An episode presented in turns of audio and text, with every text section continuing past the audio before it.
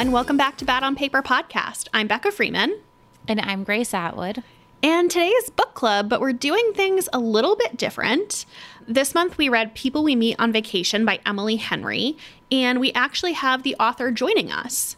I feel like sometimes it's a little bit harder to talk about romances because you kind of know where they're going and there's not the twists and turns that you have in a thriller. So we thought it would be fun to have the author on to talk a little bit more about the behind the scenes of the idea and the characters. And spoiler, we already recorded it and she was so amazing. She was incredible. She was we got on she's like just so you know I'm really really tired and you would never know it listening to her speak. Not at all. So we're excited to get into that, but before we do, we're going to talk about ourselves. Yeah. Becca, what's your high? I have two highs. So the first thing is um, last weekend I was in Newport, Rhode Island. It was my friend Elizabeth's 35th birthday, and so we rented a house there and hung out for the weekend. And it was so fun. I got to see all of my friends who live in Boston, and for uh, no, that's not true. That's a lie. I was going to say some of them I hadn't seen during the whole pandemic, but I think at this point I have seen them before. So I'm a liar. But it was great. And I, I hadn't actually been to Newport since I was probably like 10 or 11. Oh, wow. Yeah, like I hadn't been since I was a kid. So it was also like a kind of new place to me to experience as an adult. And it's very cute. Where did you guys stay? We stayed in a VRBO at the end of Thames Street. Cute. And people keep DMing me, and I haven't answered anyone because I don't have any tips. So people keep DMing me and asking me for recommendations, and I don't have any. We were a group of 14. so literally, like, we ate at the house two nights, and like, anywhere we went was dictated by who could seat 14 people. So we didn't necessarily like experience the best of Newport in terms of restaurants or anything. If people have Newport questions, Jess Kirby is based there and has an amazing guide on her blog with like all the best restaurants and stores and things to do. Well, I want to go back. I want to go back on a less ragey weekend with fewer Yeah. people to get a better sense of it. But I, it was it was really enjoyable. It's so pretty. So that's my first. It's a great little town. Yeah, and it was easy. You know, I took the train to Westerly and then took an Uber from there, and it was it was easy. So that's my first high. My second high is that we are officially in production on our next project. We've been recording all week, and I am so excited about how it is sounding. I know I'm being the most obnoxious girl with a secret project, and I know that that's annoying, but legally I, I can't tell you yet. But I did just, we were talking yesterday with the network, and I think the announcement is coming in early July. So there will be more news soon. But it's just really exciting. It, it feels big. It's coming out so well. Like, it feels, this project feels career changing. So it is weird to know that as I am making it.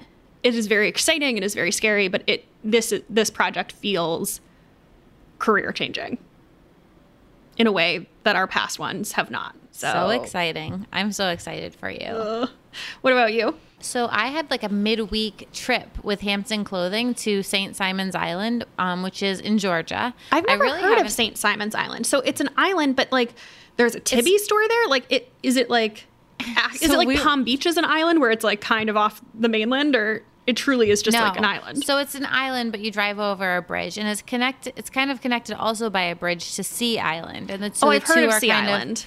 they're kind of like not. It's like down here. There's um Isle of Palms and Sullivan's Island, which are like right next to each other, and you can get to them via bridge. Okay. So Amy Smilovic, who's the founder, creative director of Tibi, grew up there. So she has a store there, Oh. which is essentially an outlet. And her and Stacy Smallwood, who's the founder of Hampden Clothing, are really, really close. So they decided to do this little pop-up shop down there. And then Stacy invited Liz and I down just to kind of we were like are, is your objective to get people to Georgia because we don't have a lot of southern because she's from the Midwest and I'm from New York. Right, right. So was like I was like we don't have a lot of southern readers yet.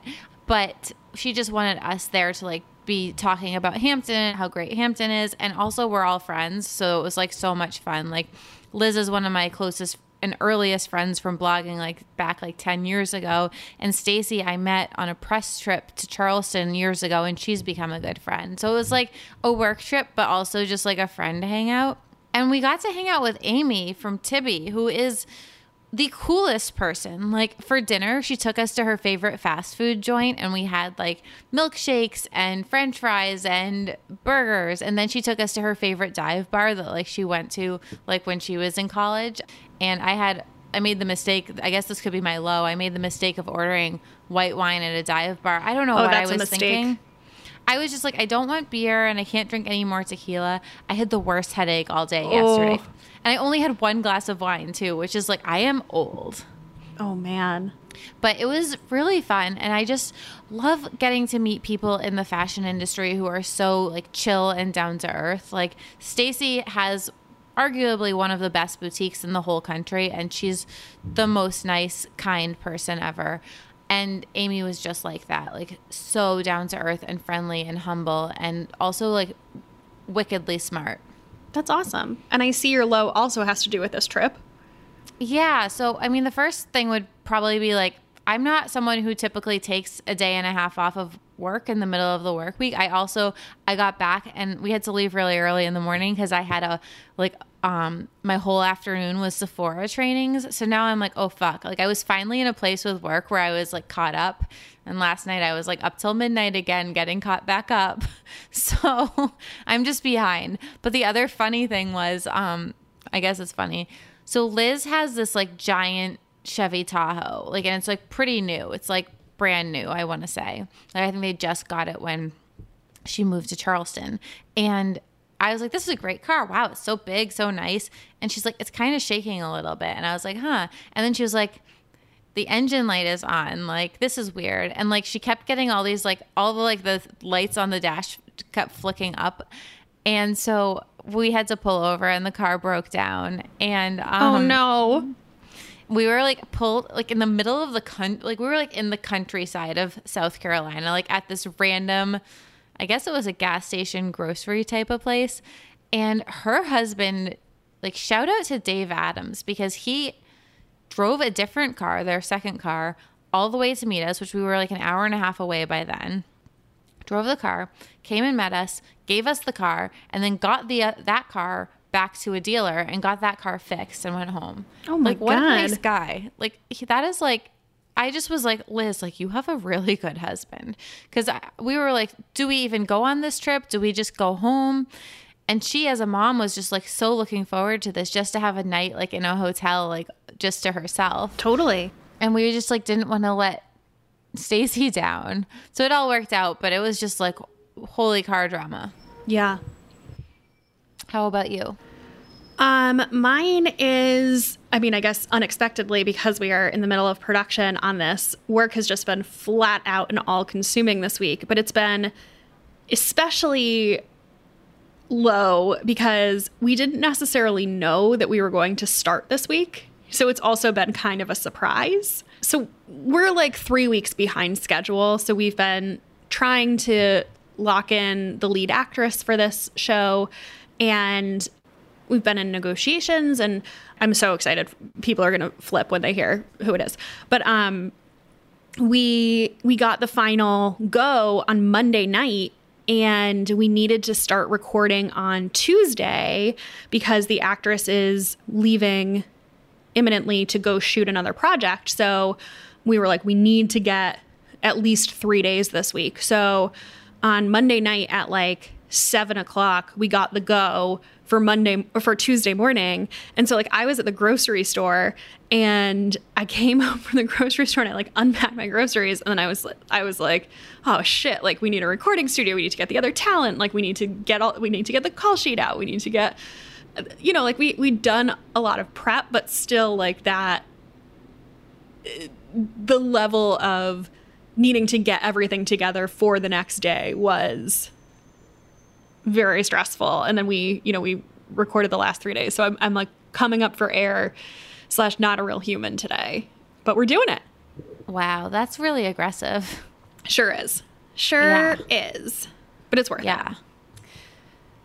Well, before we get into this interview, two quick things. First thing is a reminder that we are actually going to be on hiatus for July. We're going to take a summer vacation for ourselves. And so we're not going to have a July book club. We're not going to have any July episodes, but we will announce our book club pick for August, both on our Instagram and in the Facebook group. And we'll let you know also the first episode when we're back in August. So we're, we're taking a break we'll see you in August.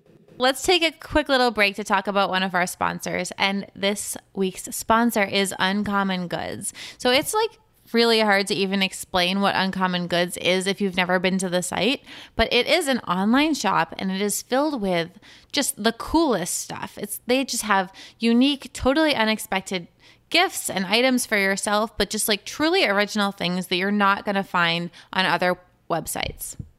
Yes, Uncommon Goods is the best. You absolutely have to check it out for yourself. I also love that they're Brooklyn based.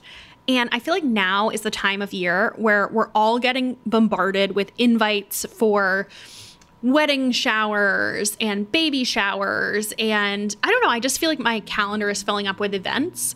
And Uncommon Goods is a great way to pick up a really creative and personal gift, especially for that couple that already has everything.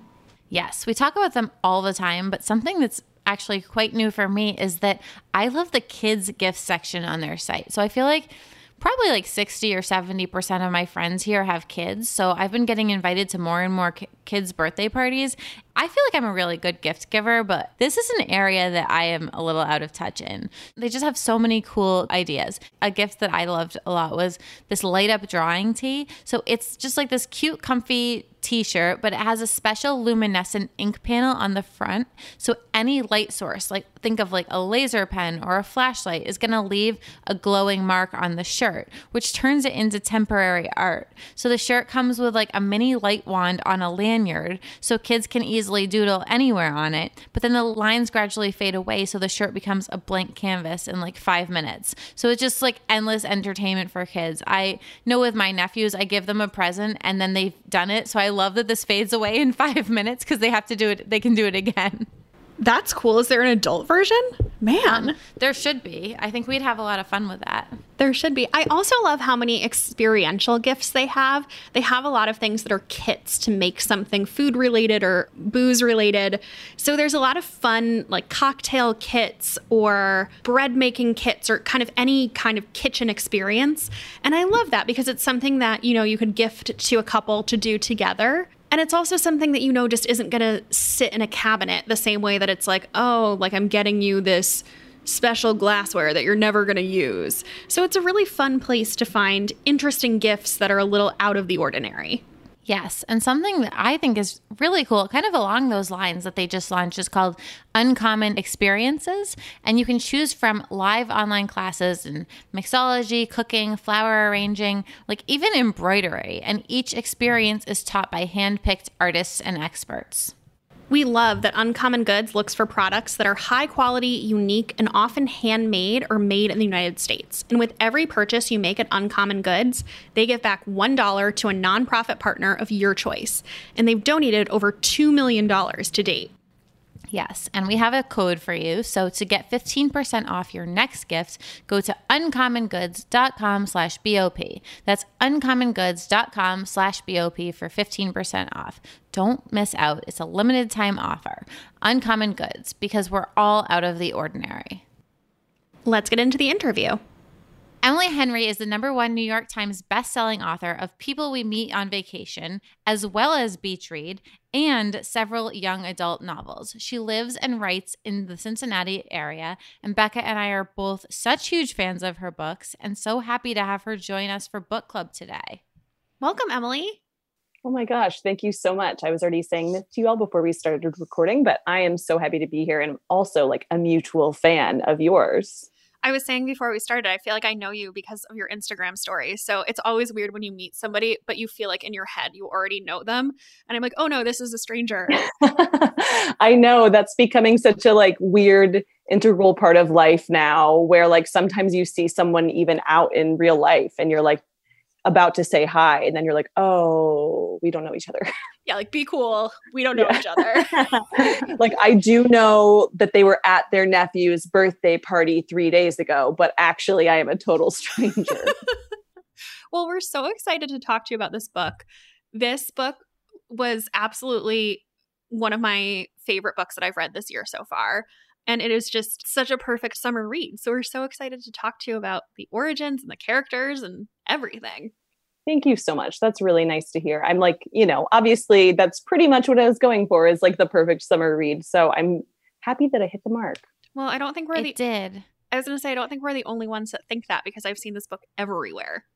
Literally everywhere. And I'm not usually a romance girl, but Becca was like, I think you'll really love this one. And so I picked it up and I could not put it down. I loved the characters. We're going to talk more about it, but it was just such a departure from a lot of the romance novels that I've read, at least. I found it so enjoyable.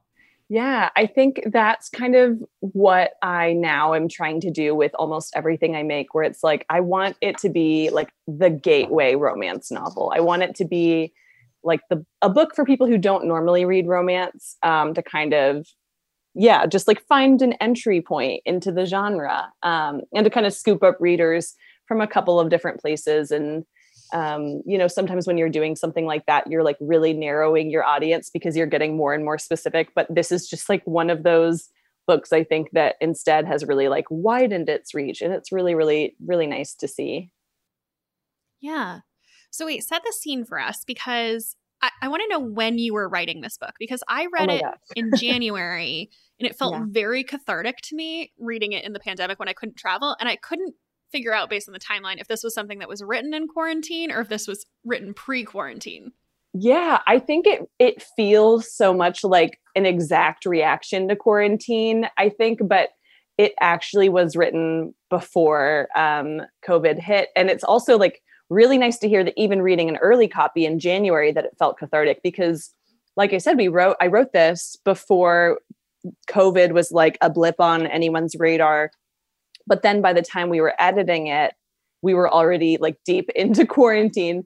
And my editor and I had a lot of conversations about like how to finesse it so that it would feel like vicarious travel and happy and like you know hopeful and not feel like salt in the wound of just like I hate this book because I have been stuck in my house for a year and we also didn't know where things were going to be by the time the book came out. We didn't know like well things have more or less gone back to normal. Will we all be vaccinated by then? Will we be seeing like all you know these new variants that have totally changed the game? And so hearing that you had a good experience reading it in january is like sort of a pleasant surprise to me because i feel like we still didn't know what to expect in january. Maybe we're just getting started with this horrible new way of life. No, it was great. I hadn't been on a flight since January of 2020 and reading it I was like, "Oh my god, this is it was what I wanted to be doing, but it felt it did feel happy and it didn't feel like salt in the wound at all." I couldn't agree more. And I waited to read it. So I didn't read it till late May.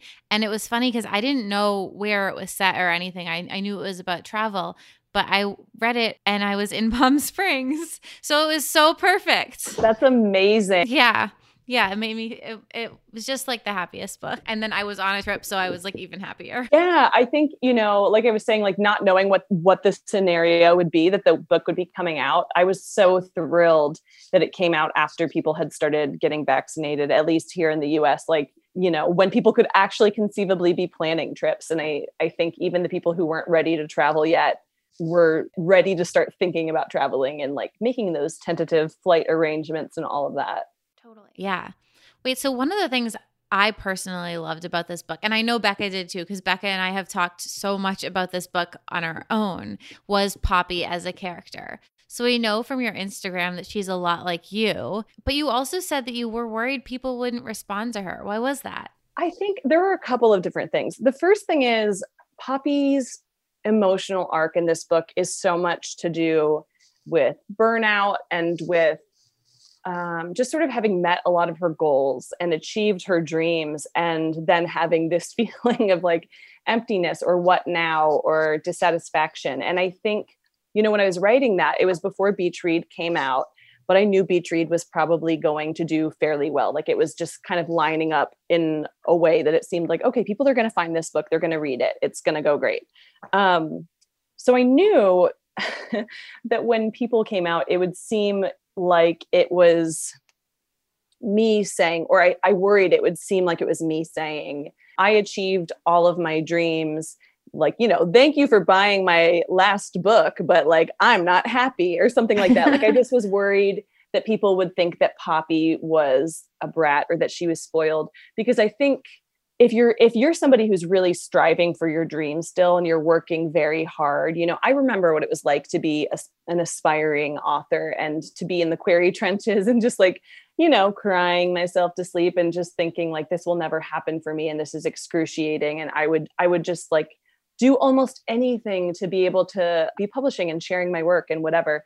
I remember those painful feelings and i think that sometimes when someone who has kind of gotten what you want like shares their like complaints or their struggles with that thing it can feel like a slap in the face in some ways. And i was really wary of making anyone feel that way. And i was also yeah just worried that people would think like this girl is so spoiled. Like she has it all. She truly does have have it all. She has the dream job that she's wanted forever um, she's got an apartment that she can afford and really likes, and lives in the city that she wants to live in, and has a good friend there, and, and has a loving family. All of that, and I think for people who haven't really been to that place of depression or dissatisfaction or whatever, it's so easy to look in from the outside and be like, "This is, you know, why aren't you happy?" and i kind of talk about this in the like behind the book essay at the end of the book so i won't just like go deep into that but the whole concept for this book really did come from a phone call with another writer friend. Um, and it was before Beach Read came out. And she and I both had these very mid list, quiet careers where we had some devout readers, but we weren't like household names by any means. And, you know, we weren't like raking in the dough, as it were. And it was just like really a labor of love that also was a labor of like misery a lot of the time. And we were talking um, on the phone, like a, when I was trying to figure out like what I was going to work on next. And I asked her, like, do you ever feel like you have, like, there's nothing more to want from publishing?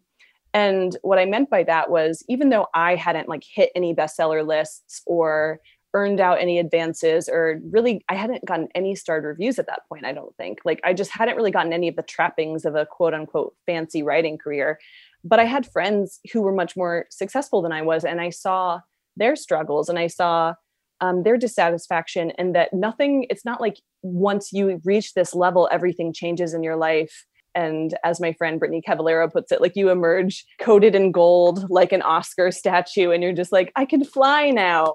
It's very much like you meet your goals, and then you have that feeling of like, okay, this feels good for a day and a half. And then it just leaves this hole in you. Like you can't fill yourself up with external affirmation. Um so yeah when i was talking to this friend she immediately knew exactly what i was talking about. We both were like yeah like our careers are pretty modest but we know now what the fanciest of fancy careers feels like because of our like close friendships with people in different positions than us.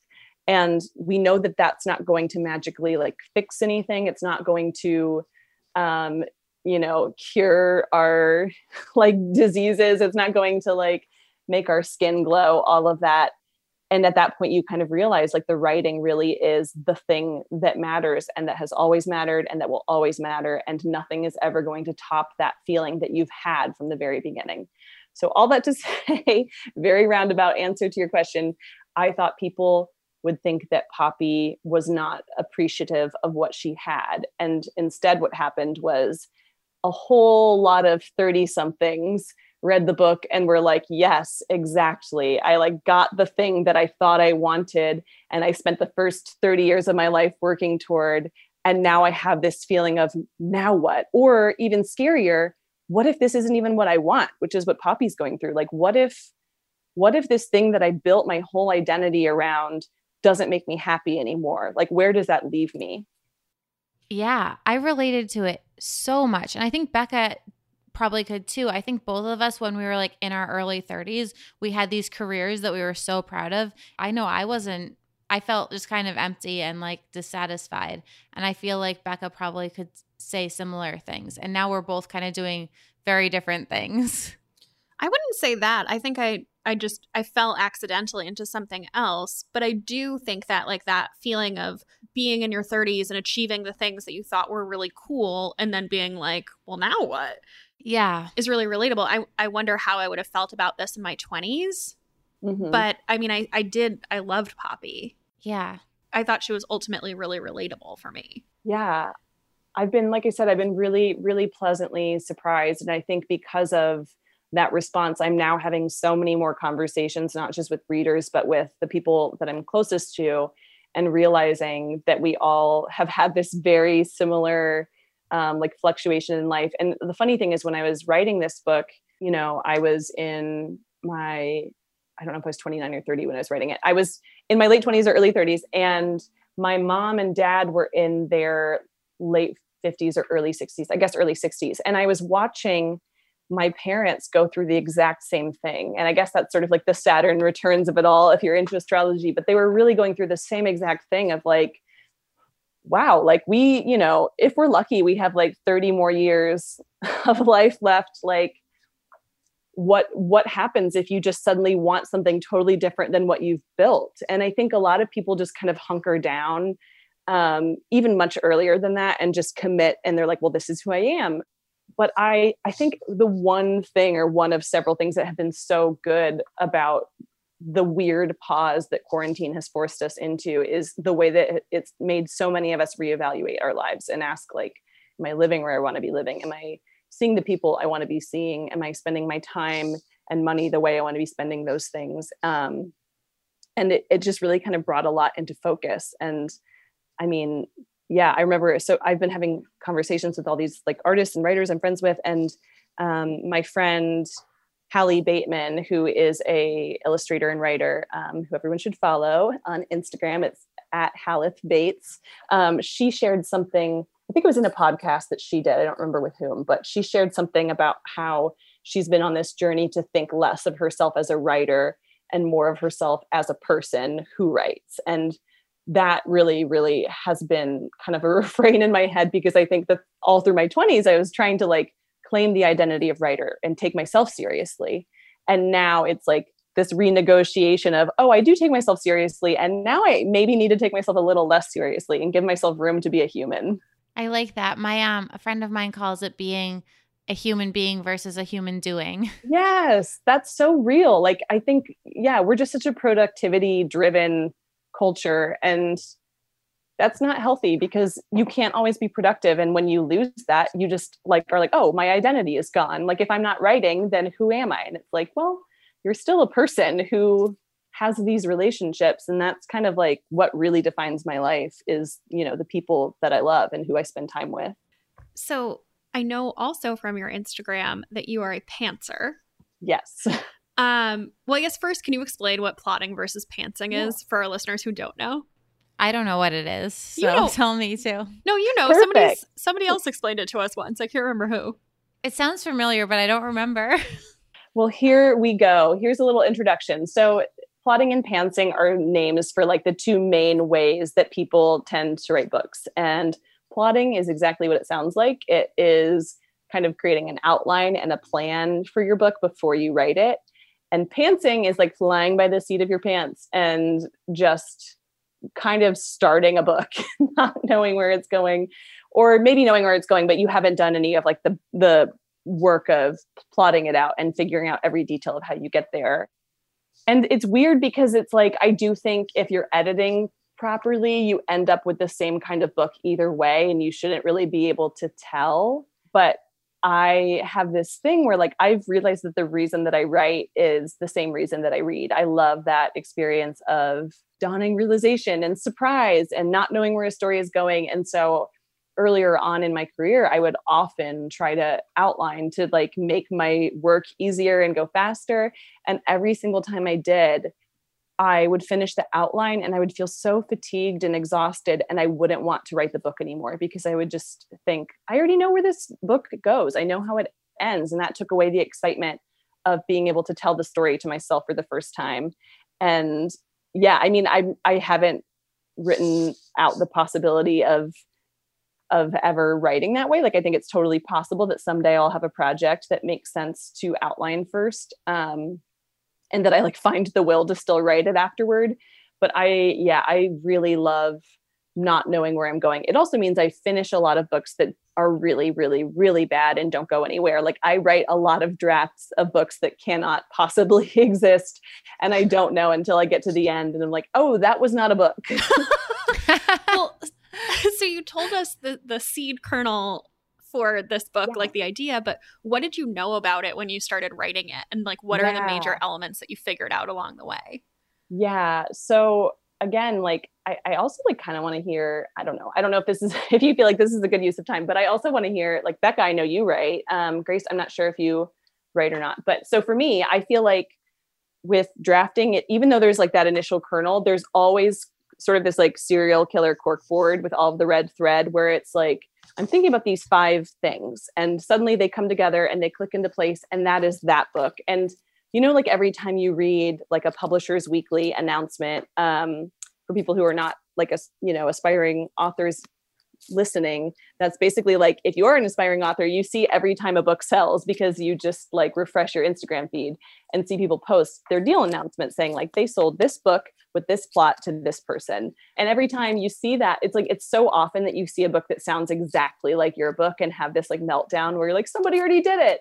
But it's not like your book because every it's like somebody had one or two of the same elements that you had in mind that looks externally very similar but when they pull in the other things that they're thinking about it's not the same book at all. So with people we meet on vacation i had that thought about like millennial ennui basically is what poppy calls it in the book this feeling of like now what or like purposelessness and just kind of feeling adrift um, but i also knew i wanted to write an homage to when harry met sally with this long spanning friends to possibly lovers dynamic um, between two people who were very, very different. And I also was trying to figure out where to set it and was like, I want it to feel very summery and escapist and, you know, all of that good stuff. And when I wrote out my list of possible settings, um, they were all places that I had not lived and had only vacationed. And so I thought, I don't really feel capable of setting the book in any one of these places and acting like a local. Like I didn't feel confident I could pull that off convincingly to people who were actually from that place.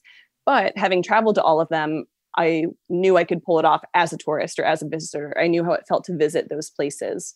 And at that point, the final kernel, which was I knew I wanted to play with structure, clicked into place. I instantly had my structure of, oh, I'll set it over the course of vacations, which then immediately told me how these two friends would stay in touch which also gave me space for them to be even more different than I initially imagined, with them like having very different lives that just kind of intersect once a year. Um, and then like I kind of wrote out a pitch that was like a paragraph or two and sent it to my agent. We talked it over and sent it to my editor.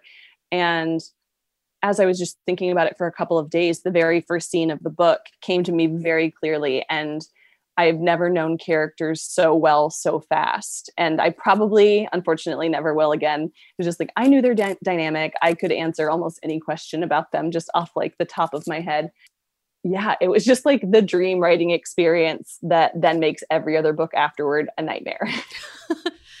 so, you said that you'd been on vacation to many of these places, but were any of their experiences on vacation based on experiences you'd had? some of them were yeah that was kind of why the trips that made it in made it in in some cases it was because i had like a very spe- specific memory attached to that place and i knew it would be fun to write about um in i'm trying to think. So in the trip to vancouver island um, when poppy and alex take a um, they take a water taxi to a little island off the coast and the water taxi ride is like violently horrible and the water taxi driver is like talking to them the whole time but they can't hear anything.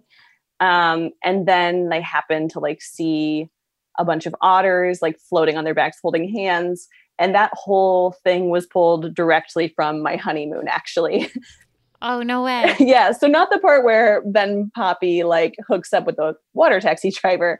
That didn't happen. But that that exact scene where like my husband and I were just like on this water taxi, like, does he think we can hear him? Or is he like pranking us? Like, is this a joke that he plays on people? And it really was like I had never done a water taxi before, so I don't know if that was normal, but it was not a comfortable trip. It was just like my I got off of that boat feeling four inches shorter than when I got onto it so that one came right from that. And also in Croatia, I think there was like I think I mentioned, unless I got edited out, one of the apartments that they're staying in has like a dead animal in the wall. And so the smell is like getting worse and worse as they're there. And that was also based on a real place I stayed in Croatia where there was a dead animal in the dryer vent and we tried to get someone to come like fix it and then they were like yeah just go out and we'll fix it and we got back. They just had to open all the windows and sprayed it in the febreze and as the oh febreze like frittered away it was like okay the dead animal is definitely still in here. Oh god.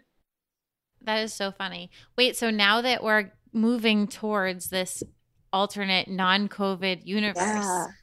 where would you go on vacation right now if you could go anywhere? Oh my gosh if i could go anywhere it's like my brain just turned itself off like an overheated like laptop fan at that thought because I right? Yeah it's just like you're not allowed to think that far ahead. You're not allowed to plan that. I am going next summer to Edinburgh and I'm really really really excited for that. But I really at this point feel like I would go anywhere. Like I would go to Branson Missouri happily. Just like take me somewhere. I feel that. I feel very promiscuous travel wise yeah seriously. I mean I will admit, I like when I turned in my book, I immediately booked a trip to Disney World where I was like, I just want to be somewhere very crowded and like, like I just want an immersive experience that is not my home at this point. So we talked about Poppy, but I also want to talk about Alex, who's who's kind of a different type of romantic hero. Like he's a little anxious and he's a little quiet and he's not he's probably not your your typical leading man. Tell us a little bit about how you thought about him and how you came up with who he was. Yeah, I love him so much. It really was like like I was saying I wanted this homage to when Harry met Sally element and when I first pitched it to my agent what I specifically called it was a millennial gender swapped when Harry met Sally. And I didn't know exactly what that would mean, but I knew that I wanted Poppy to be like a little bit more like abrasive in the way that Harry is. And I also wanted her to be less traditional and less of a romantic. Like I think about the ride home in when Harry met Sally.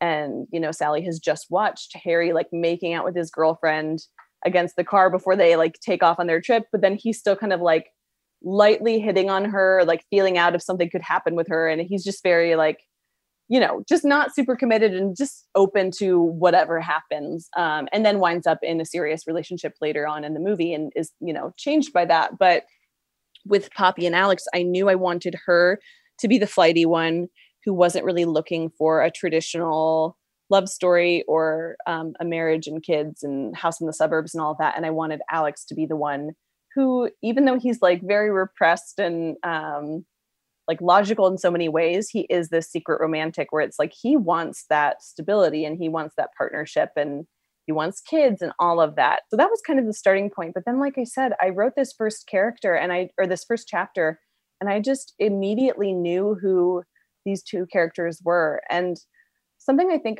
a lot about I, I won't be able to exactly quote it but i think it was kazuo ishiguro um, who wrote never let me go. And he talked about in an interview about how he's not really interested in writing characters so much as he's interested in writing relationships.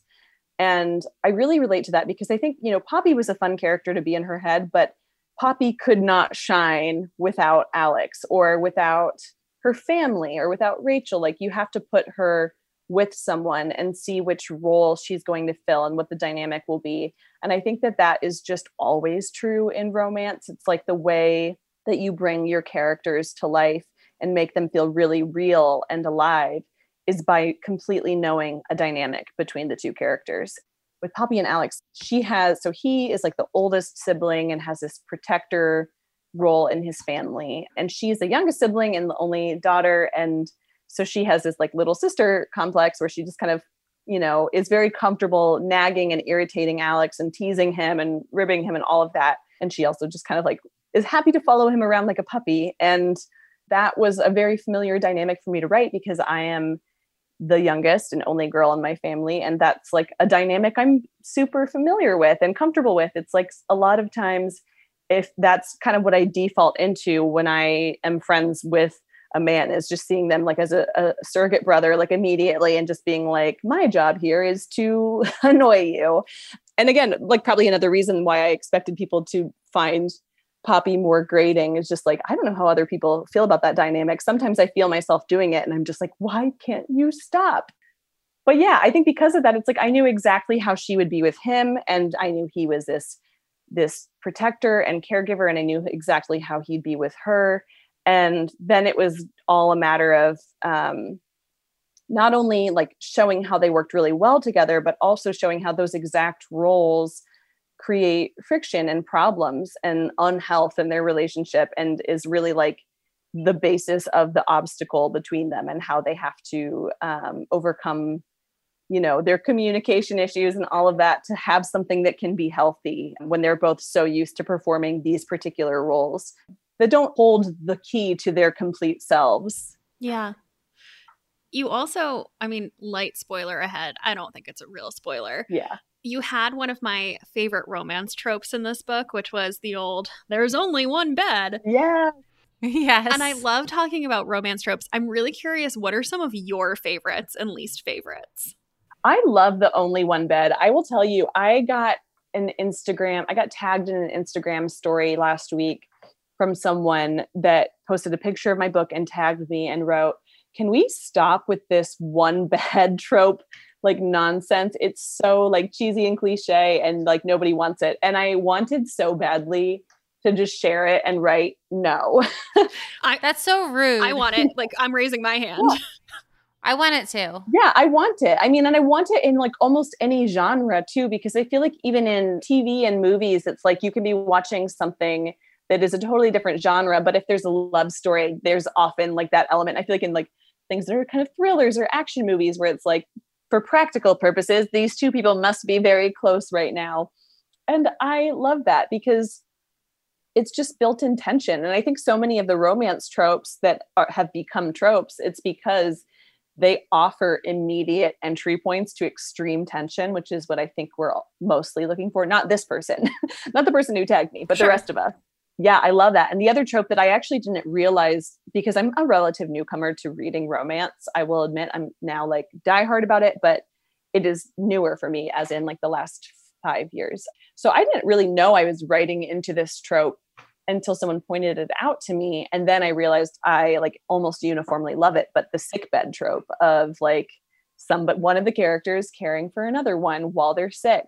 And I think that, you know, again, it's like it creates this automatic tension, but it also creates this vulnerability and not, you know, not just a chance to see how this character can be caring and loving and generous, but also to see how they are like in the mundane. And I think in a lot of love stories, you know, there are like the big epic moments that are the rain kisses and all of that that are really exciting and fun and like with people we meet on vacation they're like literally just going to all of these really fun destinations but you do want to see a leading couple in a very mundane m- moment.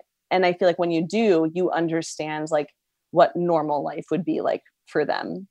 And i also think while writing this in particular like writing about a woman in her young 30s or her early 30s like i still really relate to the concept of like every time i'm sick I feel such deep homesickness.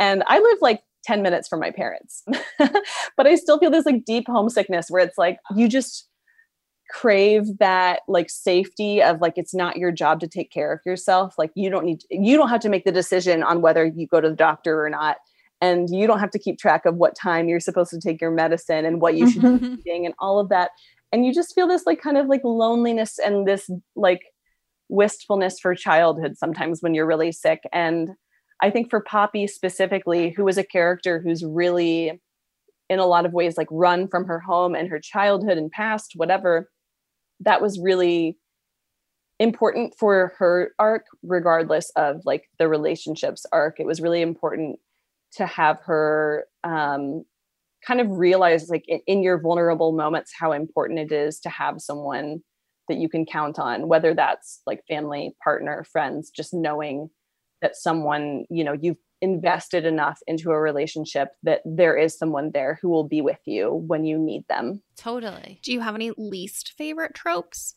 Ooh. Okay this i don't even know that this is least favorite because i'm sure i could read one that i loved. Um, but I have never really understood the um, like best friends or brother brother's best friend as like a, like for I don't know. I've never maybe again because I can only think of like my brother's friends who became my friends and I'm just sort of like ew. um, I don't really get the appeal of that one. I'm sure there are really good ones out there. And also I have like the more that I live on this earth, the less that I can fathom ever reading a romance about a billionaire. I'm just like, he's off the table. Like immediately, he is a sociopath. Do not get involved. That's that's Oh a my good gosh. point. That's so funny. I know, but I. Oh, go ahead. Oh, I was to say I know Becca hates the um enemies to lovers trope a lot. It's not that I hate it. I, I mm. don't hate it. I specifically, I think the hating game is creepy. I think is where that comes from. That you are referencing. That's so interesting. Okay, so here's what I'll say about like the billionaire thing, which I think feeds exactly into what you're saying. With romance, it's so weird because there's so much like in so many ways it's like very realistic and keyed in to the real world, but there's also like this whole suspension of disbelief that I think is really specific to romance, or it feels that way to me. Where like I actually love the hating game, but I can see like in real life, in real life, if somebody did those things unto me, I would like, no, that's not that's not good. That's a bad situation. And I think maybe that's even the situation with the billionaire books where it's like in real life, yes, every billionaire is hoarding wealth that could be used to save millions of lives. In a book, you're sort of like, he's a billionaire with a heart of gold, and we're just kind of ignoring the like social ramifications of this. And I'm like cool with that, you know, like you know I, i'll read workplace romances even knowing that like in real life like you you know your if your boss comes on to you you're kind of like screwed at that point you like what do you what are you supposed to do Yeah, I feel like for the hating game, it's like this only makes sense because you've heard her inner monologue, so you understand Right. that she's kind of into him. But like from a social cue perspective, he doesn't know that, and what he does is deeply Exactly. creepy. Like Yes, it's the same with the boss trope, where it's like, okay, maybe we know that she has the hots for We her know. boss, but he Yeah. doesn't know that because they've never talked about it. So he's just being like a lecherous Yeah. creep and coming on to her. exactly and you're just saying you're just like in that world you're honoring this version of reality where people always read and understand every social cue whereas like in real life that's you know like i don't know if y'all watched the morning show which was so Mhm. good that was kind of like the basis of the plot line of like the matt lauer stand-in character like raping a coworker and him being like that wasn't rape. You like liked me. And she's like you were my boss who was being nice to me.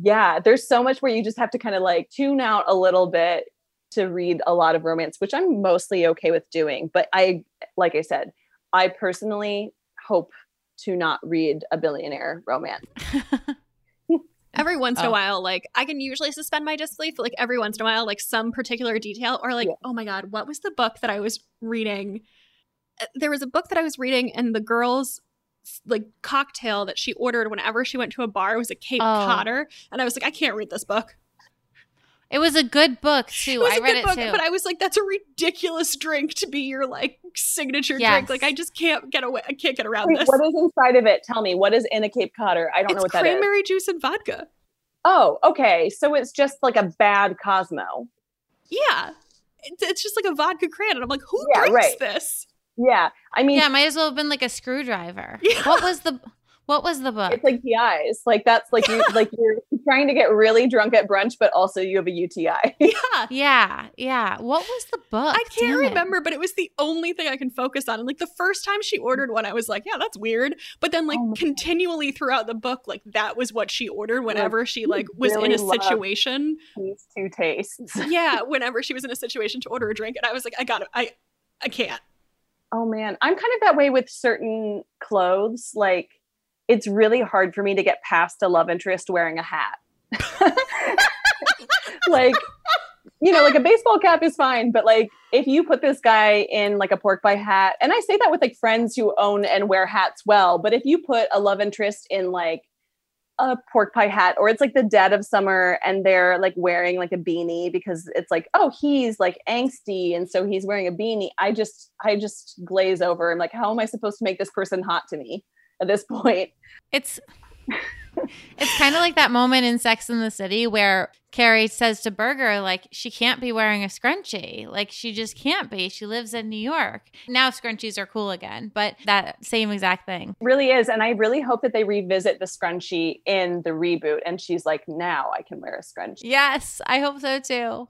I don't know where to go next. I feel like I have so many questions for you, and we. Yeah, we have so many questions. I have a question. Can you talk to us about the process of writing a sex scene? Because you had some very steamy, some very steamy scenes in here, as well as in Beach Read. It is, I think, like that's one thing that like reading a ton of romance has been good for me to kind of like inure myself to the embarrassment of writing a sex scene. I also will say my grandparents used to read every single one of my books. And then with Beach Read, my grandma read it first and then she like kind of was like to my grandpa like you you might not want to to read this one. This might make you feel a little bit weird about your sweet emmy. And so like he's kind of he's kind of taken a pause i think. So the first thing is you need to convince yourself that your grandparents if they are living will never read your book. Okay. and then you have to convince yourself your parents and your siblings will never read your book. You have to tell them they're not allowed to and then they ignore you and read it anyway. Um but no it really is like honestly it's so much like writing for me in general the the fact this like weird trick of having to convince yourself that no one will ever read it while not making that somehow extremely depressing.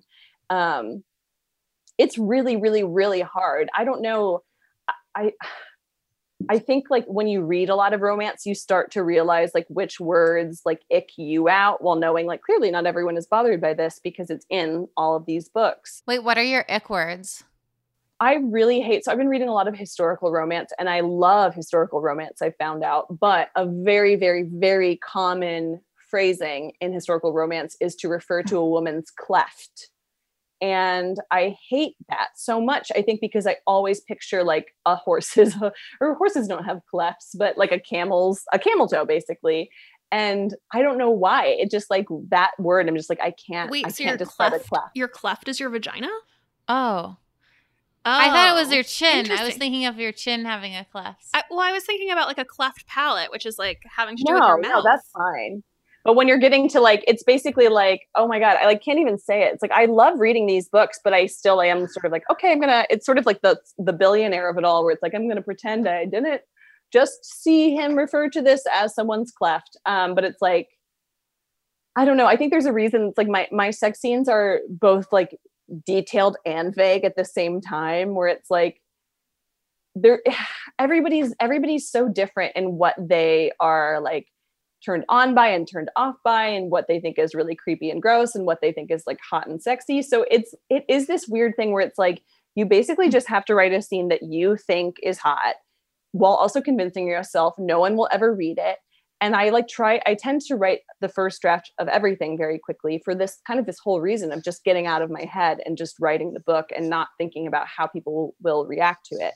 And so it's the same thing with with the sex scenes. I write them very quickly and then when i'm editing the book i'll like you know clean it up and make changes and whatever. But there really is just a lot of mental gymnastics happening for me where it's like i just you know this scene it goes here it's supposed to be here. I like am doing this for the readers who like the way that i write these scenes while just accepting that that you cannot please everyone the same as with any other scene in a book. I had the experience this week of we're recording uh, our next fiction podcast project, and we recorded a sex scene for the first time. oh my gosh. Um, there there are two sex scenes in the project, and you know everything else I've ever written has been closed door, like there's no sex. And I went into it, I was like kind of mortified. I mean, they're funny sex scenes; they're not Right. like earnest sex scenes. And you know, when we started, I I like prefaced and I was like, you know, I've never done I've never done directed an, an audio sex scene before, and like if anyone's uncomfortable or anything like that. And the actors were such pros; they like did not give two shits oh my gosh. did not give two shits. Like at the end, one of the guys, I'm like gonna get sued for this.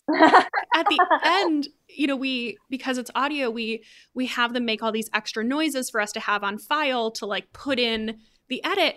And I was like, I need like sexual moaning. And so he's like, you know, d- sexual moaning. And I was like, oh, well, wait, I guess like she's not really doing anything to you. I guess I need like sounds of you eating somebody out and enjoying it. And he was like, oh my he was like, no problem, hold my beer. Like it was. Oh like, my gosh, that's graphic. Yeah, he's like, I have, so I have graphic. the exact prop that I need to make this sound, and you're just like, don't tell me, just like, don't tell me what's going on. It was. That's I mean, it was. It was. They were such Yeah. pros. It was. It was great. But I was like, there was a lot of uh, like. No, I I was. totally get it. I think about that all the time because I was so lucky to have Julia Whelan narrate the audiobook of both Beach Read and People We Meet, we meet on Vacation, which like anytime somebody asks me, I'm like, if Julia Whelan's free, please make it Julia. And like she's such a fantastic narrator. So I will listen to parts of the book because it's like the only way that I am capable of like rereading my old work without like wanting to die.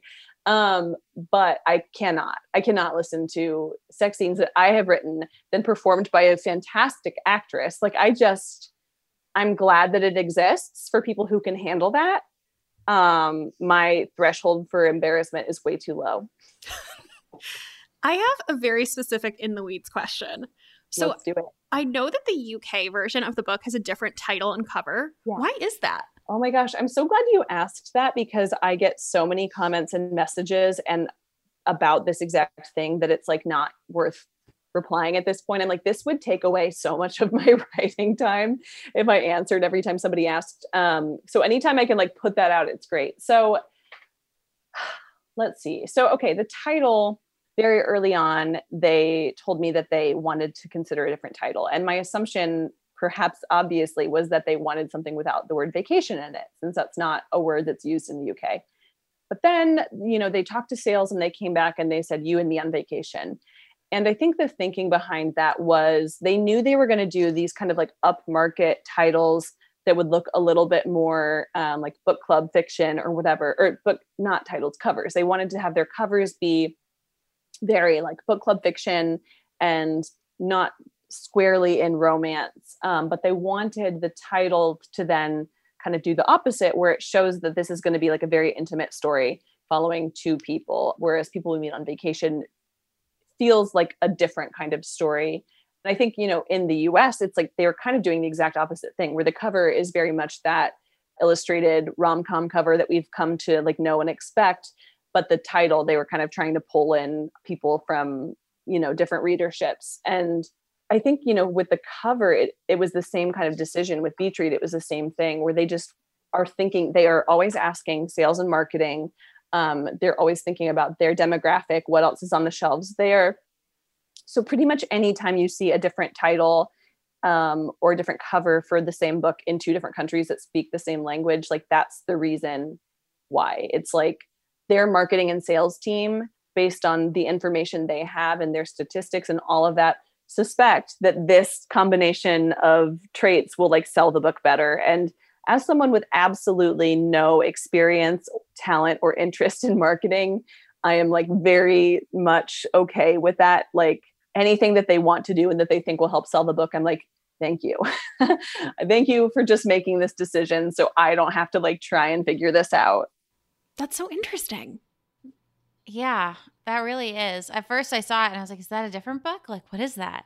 Especially when it's in the same language. Right, exactly. And I've gotten some of that. And they didn't have the exact same release date either, which makes it, I think, even more confusing because I think I think there will be some people who like ordered from Book Depository or whatever and got the US version when it came out. And hopefully there won't be too many of those who then also get the UK version not knowing it's the same book. We'll see. So, Beach Read was a pretty big departure from your previous books. And I don't know if you know this, but A Million Junes was one of our really early book club picks.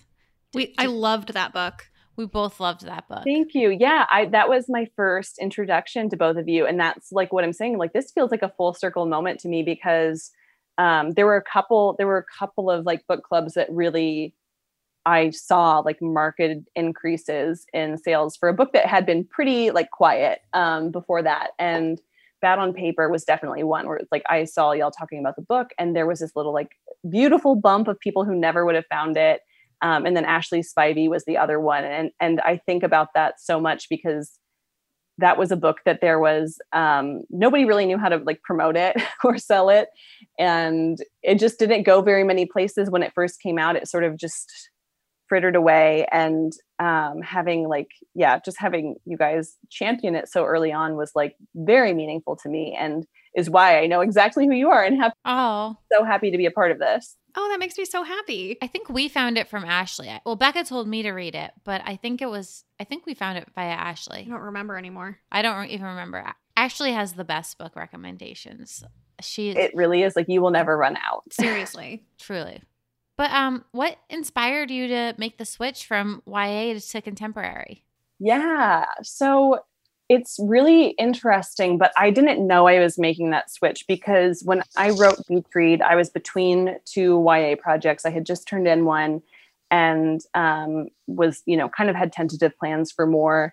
But I wrote it really without any plans to sell it. I wrote it entirely for myself, which I hadn't written a book like that. I mean, honestly, I'd never written a book like that because when I started out writing, I was able to write like it was for me, but I always knew I was going to be trying to publish. Beach Read was the first book that I like, kind of found my way back to the joy of like making something without expecting anything from it. And I like cannot stress enough how like special that is. Like if you're not publishing yet but would like to, I hope that even in the excruciating misery of like approaching that, you're finding ways to enjoy that because with almost all of my author friends, we all agree like it just never feels quite the same again after you start publishing.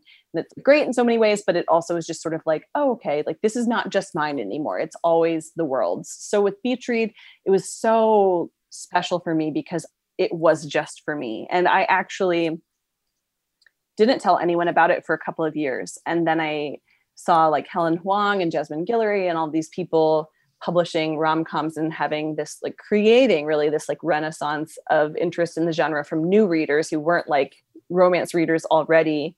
And i like emailed my agent was like oh i think i wrote one of these like a couple of years ago for like funsies basically.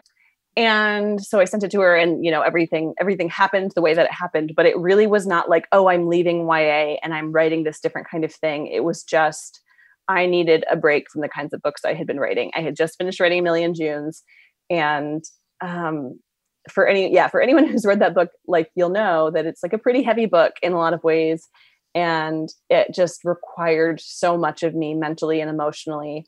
It felt like it left me like a wrung out rag. And i really like needed something to recover.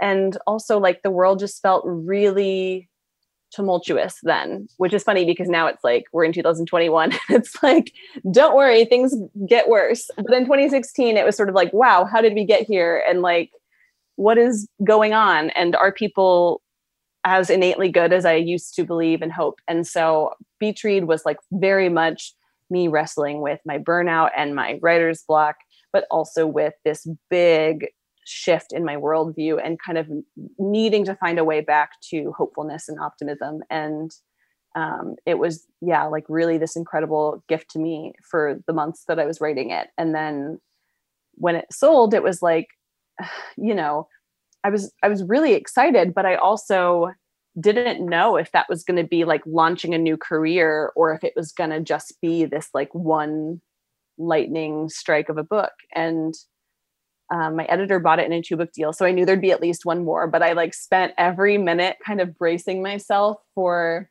my next book to just be nothing like for no one to care and for it to be a huge flop and all of that and i remember having a conversation with my publicists a couple of months ago and like they were like yeah every time you would post on social media about how you were like so grateful for um, how well Read was doing and all the support it had gotten, and that you weren't expecting that ever again.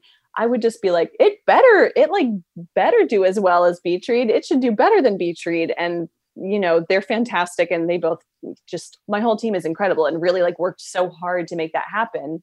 Um, but I mean, but I really didn't know. Like, I didn't know if Beach Read was just this this break I was taking, like little recess, and then realizing that it found this huge readership of people who really like liked what I do, it was just whole revitalization and like shift in my career.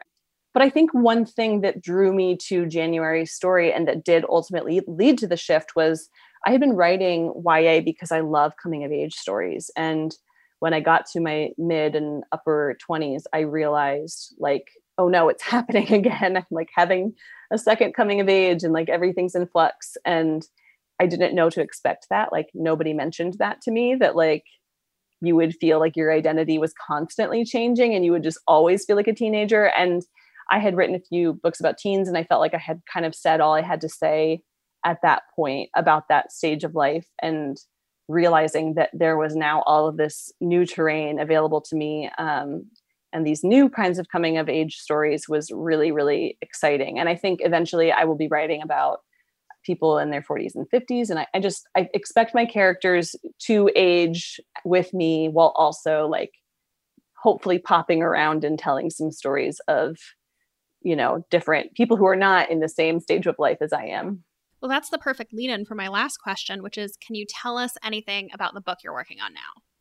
I can. Um when when does this air oh it airs next week doesn't yeah, it? it airs next week. Okay um, so I can't go into too much depth because the formal announcements will be coming, I think, sometime in August. There will be like a cover and a title and all of that, um, an ability to pre order, all of the good things. Um, but I had been kind of starting to tease it as like a very loose, kind of sneaky homage to You've Got Mail, where it's like, it will not read like a You've Got Mail retelling but there are a couple of nods in there that were me wanting to like take that kind of dynamic. It's very book centric like you've got mail is and that was really fun too. I really really love and appreciate my team letting me just keep being like i want to write about writers and people who know writers people who work with writers. So yeah i'm excited. And i will say i mean i think it i'm trying to i'm trying i'm like how much am i allowed to say? It is sort of enemies to lovers, but I think Becca, you'll still be able to enjoy it. It's like it's hard for me to take when I write an enemies to lovers story, it's like I am very conscious of like what I personally could come back from in a relationship. I'm like, if somebody said something like disrespectful to me about this or this or this, then I'm sorry. This is not going to happen. Like, no matter how hot you are, it's just not going to happen. So, anyway, it's like my version of enemies to lovers, which is still just sort of like people who rub each other the wrong way, I guess. Well, I can't wait. Thank you. Me too. You have been such a gracious guest, and it was so interesting hearing about the backstory behind this book. But can you do our audience the favor of telling them where they can find you on the internet? Remind them the name of your book and where they can get it, and anything else you want to support or tell them to do. Yes. Um, thank you, everyone, so much for listening. If you would like to connect with me online, I am on Instagram. My handle is at Emily Henry Writes. I have a website that is occasionally updated with information and FAQs and all of that, and it's emilyhenrybooks.com. My new book is People We Meet on Vacation, and you should be able to get it just about anywhere that sells books. But as always, if you're able, support your local indie or my local indie, which is Joseph Beth Booksellers yeah, I think that's all, right? Well, I'm just going to gas you up for a minute and tell you oh. that your Instagram has some of the best writing advice if anyone is an aspiring writer. She does writing Q&As and talks a lot about her own process and I found them so helpful. So you should definitely Aww. follow her. I'm so glad. Yeah, I, I love to do that and I will be doing more shortly. So yes, come and follow me and ask your questions and I will do whatever I can to give you the pep talk you need. Awesome. Thank you so much for joining us today. This was so fun. Thank you so much for having me. This was like, yeah, like I said, full circle moment. So honored. Thank you, everyone. All right, Grace, are you ready to talk about some end matter? Yes. I don't have a ton to add here, so I'm hoping you have more than I do. I don't have an Instagram obsession, but it looks like you do. I will carry us. Well, mine is Amy, Amy Smilovic from Tibi. She has such great styling advice and just like her content is really cool. Her last name is spelled S M I L O V I C. So, highly recommend giving her a follow. What about on the obsessions? Okay, so did you get anything during Amazon Prime Day? No, I worked for 17 hours on Amazon Prime Day. I didn't buy a thing. But I know what you bought and I'm super jealous. Okay, so it's weird because my job is like shopping in some ways. So like I was like plugged into the computer on Amazon Prime Day and I feel like every influencer over the past couple months has been talking about the Pebble ice maker and I'm skeptical like I was like did all these people get gifted this thing and we just don't know or is it really that good? I will tell No, like crushed ice like that type of ice is so good. It's so good. Becca, So I bought it. Like especially with iced coffee, whenever there's like who oh, coffee bean and tea leaf used to have that kind of ice. I don't know if they still do for their iced coffee and it, it's it's so best. good. It's like getting having your coffee from there. I had it in my coffee today. So Oh, I'm so jealous. I'm jealous because It won't fit. The problem is not that I can't have it, it's that I have nowhere to put it. That's the thing. I have a place to put it now. I wouldn't have had a place to put it in my old apartment. It was it's expensive. It was like over five hundred dollars, but then with Prime Day, it was hundred dollars off. So I was like, now is my time. Now is my time to get ice, and it's so cool. Like I have been just like going through so much ice in my coffee, like with my water. It's wonderful. Um, and I feel so silly, like spending that much money on an ice maker and also being this excited about ice, but it's the best. Um I, I feel like I was just there, but I'm gonna have to make another visit just Just for the ice. just for the ice. Is that weird? no, not at all. mine is not mine is not a physical thing i i've just been really stressed this week and i feel like in the early times of the pandemic walking was so crucial to my mental health and i also just feel like i was better about protecting my mental health because you know we were in this unprecedented once in a lifetime traumatic group experience that was the pandemic and you know so i was very much like okay I'm going to go for a walk every day. And that was so important to me. And and since things have opened up, and also it's been hot and sticky and like the worst part of summer in New York, I haven't been going on walks as much. And this week I've been so stressed on Wednesday night. We Wednesday night was our our full day that we recorded. Like I was up at 7 and we started recording on West Coast time. It was like 9. And I, I was recording from like noon to 8 and I just at the end of the day I was like I haven't left my house. Like I haven't really eaten a meal. Like I was just like, "Oh, I'm broken."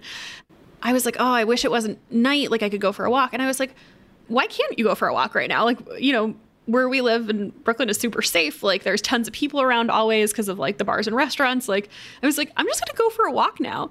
And so for two of the last 3 nights I've gone on a night walk and it's been kind of like peaceful and great. And the other thing that I love about going on a night walk versus a day walk is that anyone who has their lights on, you can look in their apartment and you can like see their decor. Okay, you know Raina loves a night walk too. You guys should maybe I didn't know that. that. Yeah, she loves a night walk. I mean, I very much needed solo time, but Yeah. I will keep that in mind for when I'm not so in such a precarious state. But um yeah, it was like a really stupid realization because of course you could walk at night the same way that you could walk during the day and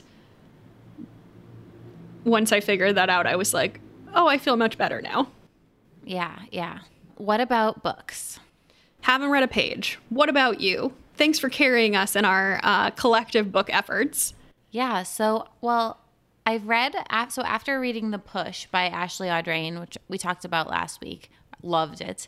I read The Southern Side of Paradise by Kristy Woodson Harvey. And so this is a series. It's called the Peachtree Bluff Books. I liken, I think that she's been called the El- Elin Hilderbrand of the South. She writes these just like really sweet, heartwarming, moving books. And this series is all about this mom and her three daughters, and each book is about one of the daughters. Um, absolutely loved it, tore through it. And then I started two books. So over- I'm it's a shorter but like more like poetic kind of like serious book is The Widow Basquiat by Jennifer Clement.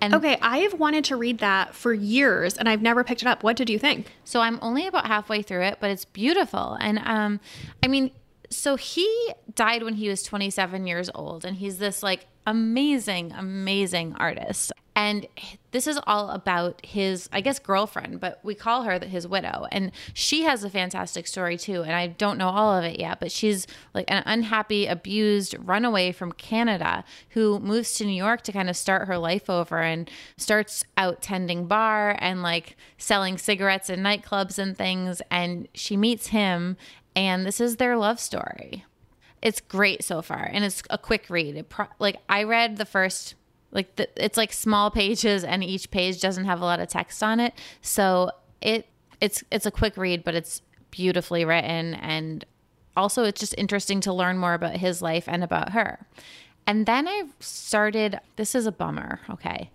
and i'm gonna probably DNF it. I started Where the Grass is Green and the Girls Are Pretty by Lauren Weisberger. Did you read this one? I didn't. We requested copies and neither of us got them. And then you requested a- another copy and um, I, I didn't get one. I feel badly because they sent me this book and this author is one of my favorites usually, but I can't. I've read about a 100 pages and I just can't keep reading it.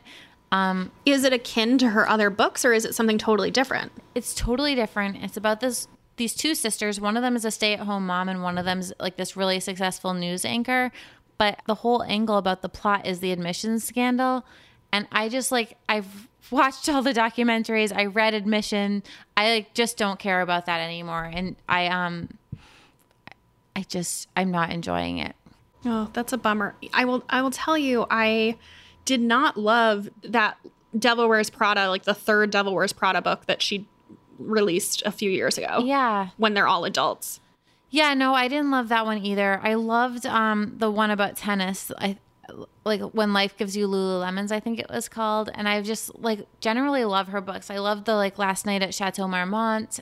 I just I'm bummed. I wanted to like this, and I because I really do like her as an author. Yeah. but I'm. I um I asked my readers and everyone was like, "Don't finish it. It's bad." It, it like people were just like, "I struggled through. It wasn't good." So that seems like a good enough indication to stop and pick up something else. Yeah. Well, I I plan to do some reading this week. This weekend actually my goal is to take Sunday fully off of work and I would just love to read a book in a day. I have no plans. I don't want to leave my house. I don't care if it's nice out. I just want to sit and read a book. So, hopefully I have well, I guess we don't have an episode next week. So, hopefully I have a lot to report to you in August. I think our first episode in August, we'll just spend like half the episode talking about all the books we've read. that might be true. I think the first the first episode might just be a big catch up. I think we're going to have books and TV because so much good TV is coming out in July. That's true too.